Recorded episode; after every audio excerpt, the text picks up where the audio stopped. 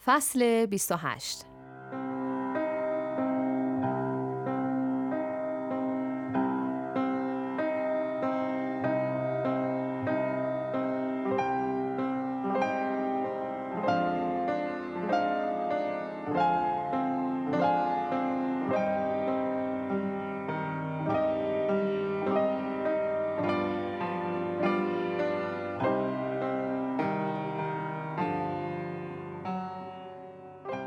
تاریکی وهماور باغ را بر نمی تافتم.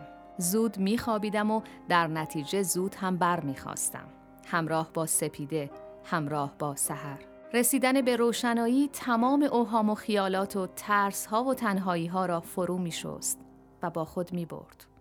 و تا روز بدمد چند تا از باخچه های خیار، گوجه، تره، جعفری و تربچه را آب می دادم و کتری را روی دیگدان می گذاشتم و صبحانه را درست می کردم. و بعد اگر کاری از بسیاری کارها می بود که بود انجام می دادم. و دراز می کشیدم روی تخت و فرو می رفتم در بازی برگ ها و برق نور در زمزمه جوی و آواز پرنده ها و گوش می سپردم به صدای افتادن باد در سپیداران و به صدای جنبیدن پونه ها از حرکت آب و وزش باد. گاهی به فکر می افتادم که شعر بگویم و بیشتر ربایی و بیشتر سرهم کردن کلماتی از قبیل دیوار و درخت، مار و پونه، نسیم و آب، همان چیزهایی که در کنار دستم می بود. ربایی را می ساختم و می گذاشتم برای وقتی که پدر بیاید و بر او بخوانم.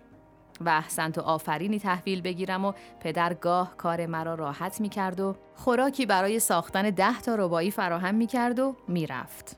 مثلا می گفت ربایی اول محتاب، سنجد، شغال، دیوار و ربایی دوم درناز، شیر، درخت و اقبال. و من در چند روزی که باز تنها می ماندم ربایی هایی می ساختم که در هر لنگه آن یکی از سفارش های پدر جای گرفته باشد. گاهی مطالعه هم می کردم. روزنامه های کهنه و مجله های صد سال پیش که به ندرت در این طرف و آن طرف خانه افتاده بود بر می داشتم و کلمه به کلمه می خواندم. و اگر نه کتاب های بدخطی با چاپ سنگی را که از اتاق پدر برداشته بودم با زحمت بسیاری می خواندم. در میان این کتاب ها مصنوی و برهان جامع و شاهنامه هم بود. کتاب های مجلسی و مقاتل هم بود. که به همهشان علاقه بسیار داشتم. اما شیوه های حروف چینی و چف در چف نشستن خطها و بالا بلندی صفحه ها با قطع رحلی دل سردم می کرد. و همیشه آرزو می کردم که خط این کتاب ها مثل کتاب های دبیرستان روشن و چاپ آن چشم نواز می بود. نه اینجوری که در هم دویده است مثل بیرون آمدن مورچه ها از سوراخ و قرقاتی شدنشان.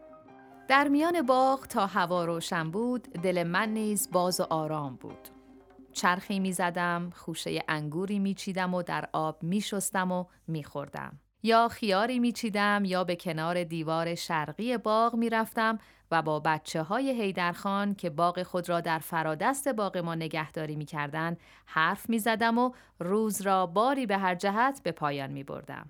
اما همین که رنگ روز از روی باغ می پرید و هوا رو به تاریکی می رفت دلم پریشان می شد. وهمی در سرم می افتاد و می دیدم که دارم آرامش خود را از دست می دهم. با تاریکتر شدن هوا تمام نهالها و درختها انگار جان می گرفتن و شروع می کردن به راه افتادن در تاریکی.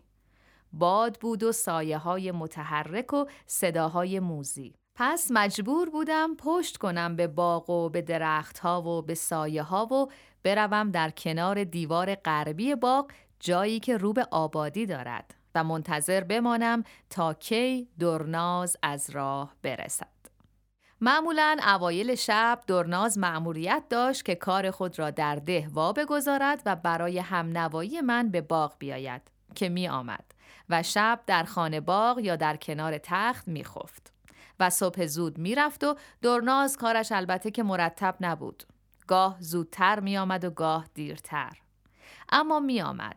ولی از آمدنش نیز حراسی به دلم می افتاد. به خصوص که در گاوگم اوایل شب می رسید. تا وقتی که بفهمم این دورناز است که پیش می آید نه آل و قول و جن و پری دلم هری فرو می ریخت. و بعد هم که دورناز را به جا می آوردم دلم به قرار نمی آمد. به فهمی نفهمی از خود او هم بیترسی نبودم. دورناز موجودی بود از تیره موجودات ترکیبی. نیمیش از انس بود، نیمیش از جن. من اگر با آمدن دورناز خاطرم تا اندازه جمع می شد در سایه این یقین بود که می دانستم او در عین حال و علا رقم ظاهر وحشی و بیابانیش موجودی است پاک و بیازار. دورناز به نوعی معصوم بود آنگونه که فقط باید او را می شناختی تا از او نترسی.